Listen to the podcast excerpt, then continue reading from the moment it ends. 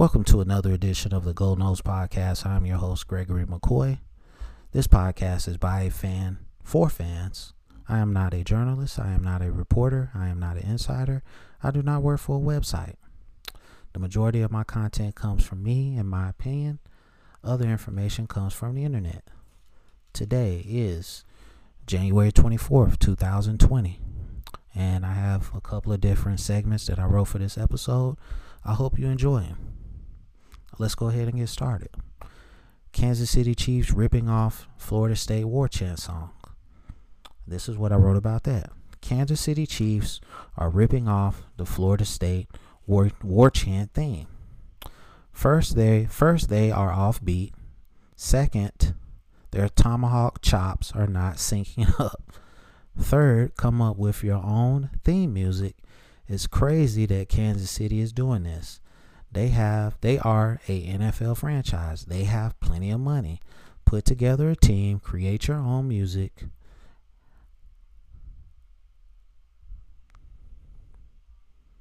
I uh was watching the Kansas City Tennessee game and walked out the room for a few seconds. I heard the music come on, the Florida State theme music, and I was like, you know, Florida State's not playing. I look at the TV and these Chiefs fans are butchering the war chant song. Uh, I read somewhere that a Florida State fan was offering to help Kansas City on their war chant and tomahawk chop, and that's a negative. We do not do that. Our stuff stays with us. We don't help anybody per- perfect what is ours. All right.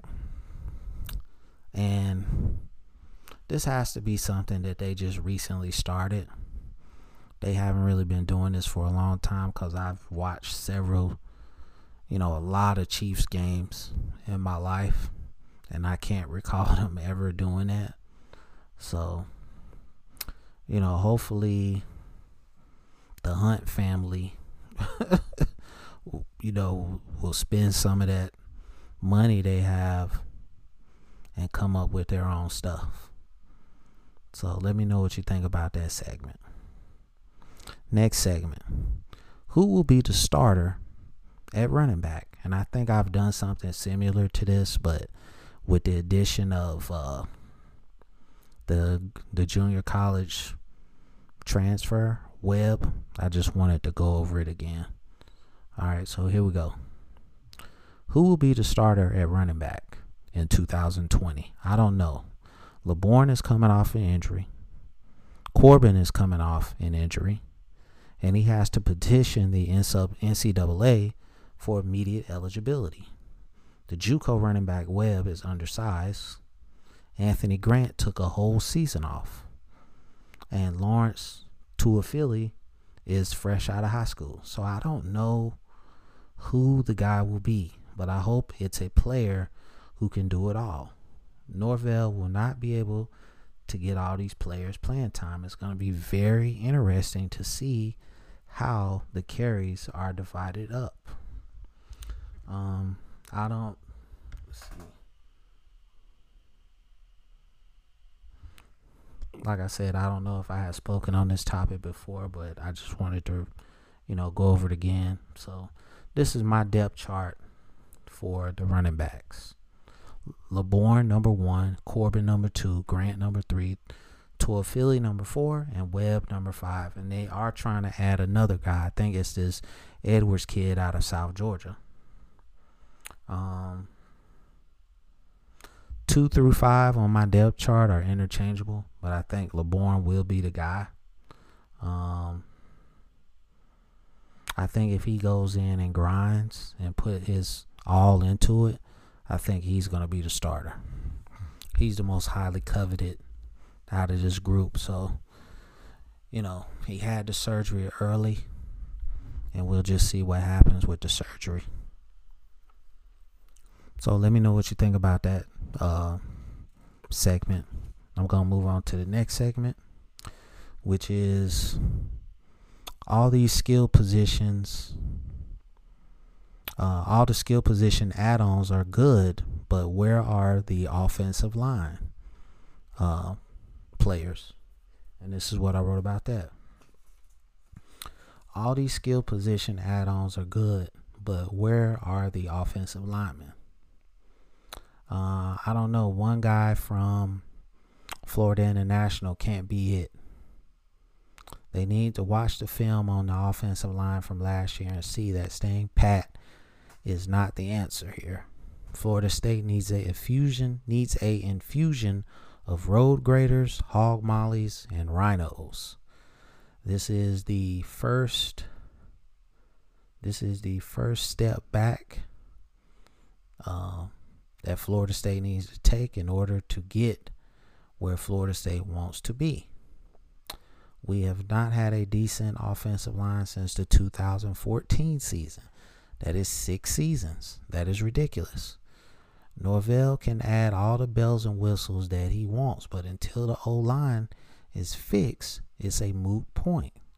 You can run the football, you can't run the football if you can't run block. Fixing this is paramount, and I will keep emphasizing this until it's addressed properly by this coaching staff. Listen, man. The the offensive line. I'm I don't know what to say. I feel like Dontae Lucas is a player. Darius Washington is a player. And maybe I, Ira Henry is a player.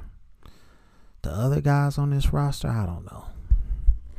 Boselli doesn't impress me. Mike Arnold, Baveon Johnson, none of those guys. Goss, Neal. I'm not impressed by any of those guys. Maybe, maybe if some of these uh, incoming freshmen, uh,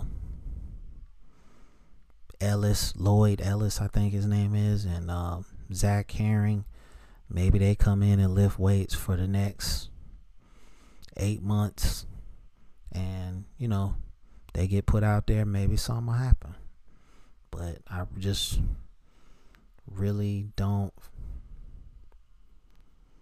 understand why you're acquiring more skill position talent and your offensive line stinks.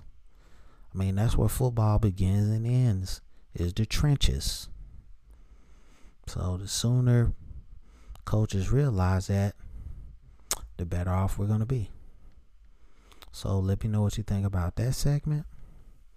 And now I'm going to move on to the next seg- segment, which is no Terrell Buckley. If there's no Terrell Buckley coming to Florida State, bring Mario Edwards back. And this is what I wrote about that. Terrell Buckley should be the DB's coach right now. He's universally universally recognized as one of the best DB coaches in the nation. Plus, he's a former player at Florida State. This should have been a no brainer. He signed with Ole Miss a few days ago, so I doubt if Florida State can get him now. So, my ter- alternative is Mario Edwards, a energetic guy who has a passion to coach. You can't go wrong with either guy. The question is availability. Obviously, Mario Edwards is available, so Norvell pulled the trigger. Let's get this guy in here that loves Florida State. That was not very professional by TJ Rushing to leave Florida State like that. Like I said in previous episodes, coach is going to take the payday every time. You know, I've been saying this for a long time, man.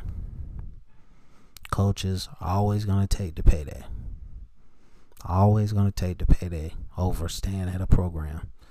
And I guess he just viewed being the DB's coach at Texas A&M as as a little bit more prestigious because you're in the SEC West, the hardest division in football. So if he can get those DBs out there to play well, maybe it might lead to a defensive coordinator job and then to a head coaching job. So, you know, still very unprofessional, but it is what it is. Um, you know, hopefully we'll find another guy that's just as good as him or even better. So let me know what you think about that segment. And now I'm going to move on to the next segment.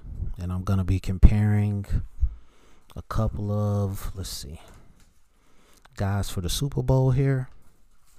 First, my first comparison is gonna be Jimmy. Can Jimmy Garoppolo outduel Patrick Mahomes? And here's what I wrote about that. Probably not. But I don't think he has to. Shanahan is going to run the football until Kansas City stops it. Jimmy G will have to make more than eight throws to win the Super Bowl. Patrick Mahomes is going to get his yards. He can't you can't stop it. But San Francisco has to limit the points that he can put on the board. Um you know you just can't stop this guy, man. I what they Houston had him what 21-0, 24-0 and the man just came to the sideline and just said, you know, calm down. We got this.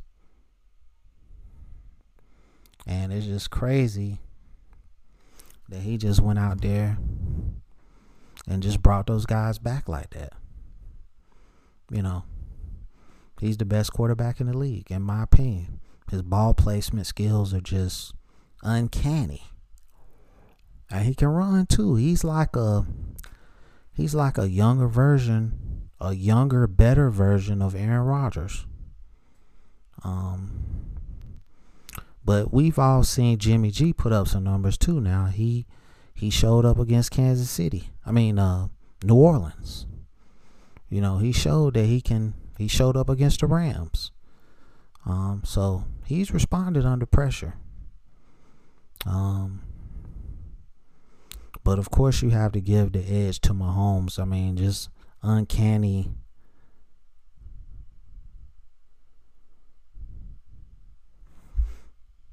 He has uncanny ball placement skills. Um,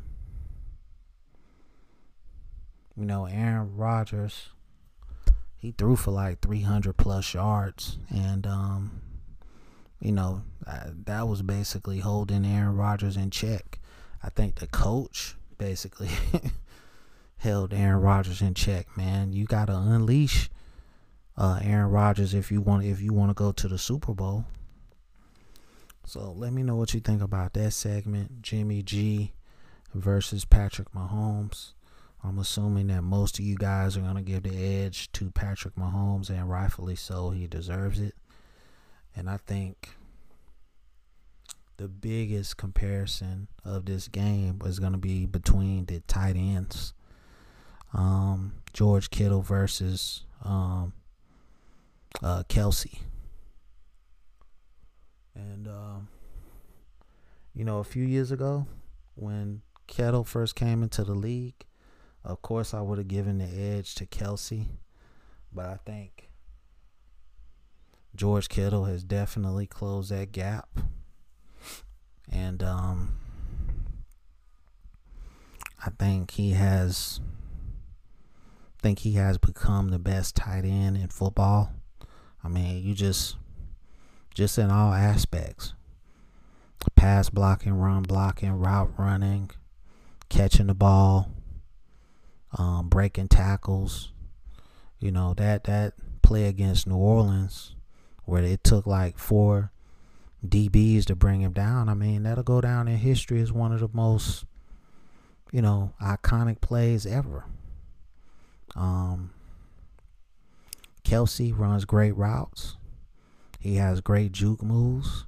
Um, s- superb hands. You know, it's going to be very interesting to see who who is going to win that battle. Um, I'm gonna say it just depends, man. It just depends. If if San Francisco running game is getting off, I mean, obviously George Kittle is not gonna get his numbers. But if they have to throw, you know, we'll see what happens. So I hope you enjoyed this episode. Um, it's available on YouTube, Apple Podcasts, Google Podcasts, Spotify Podcast, Spotify Podcasts If you're listening to this on YouTube, please scroll down to the description, click on one of the links, rate, review, subscribe. I appreciate your support. And as always, go Noles.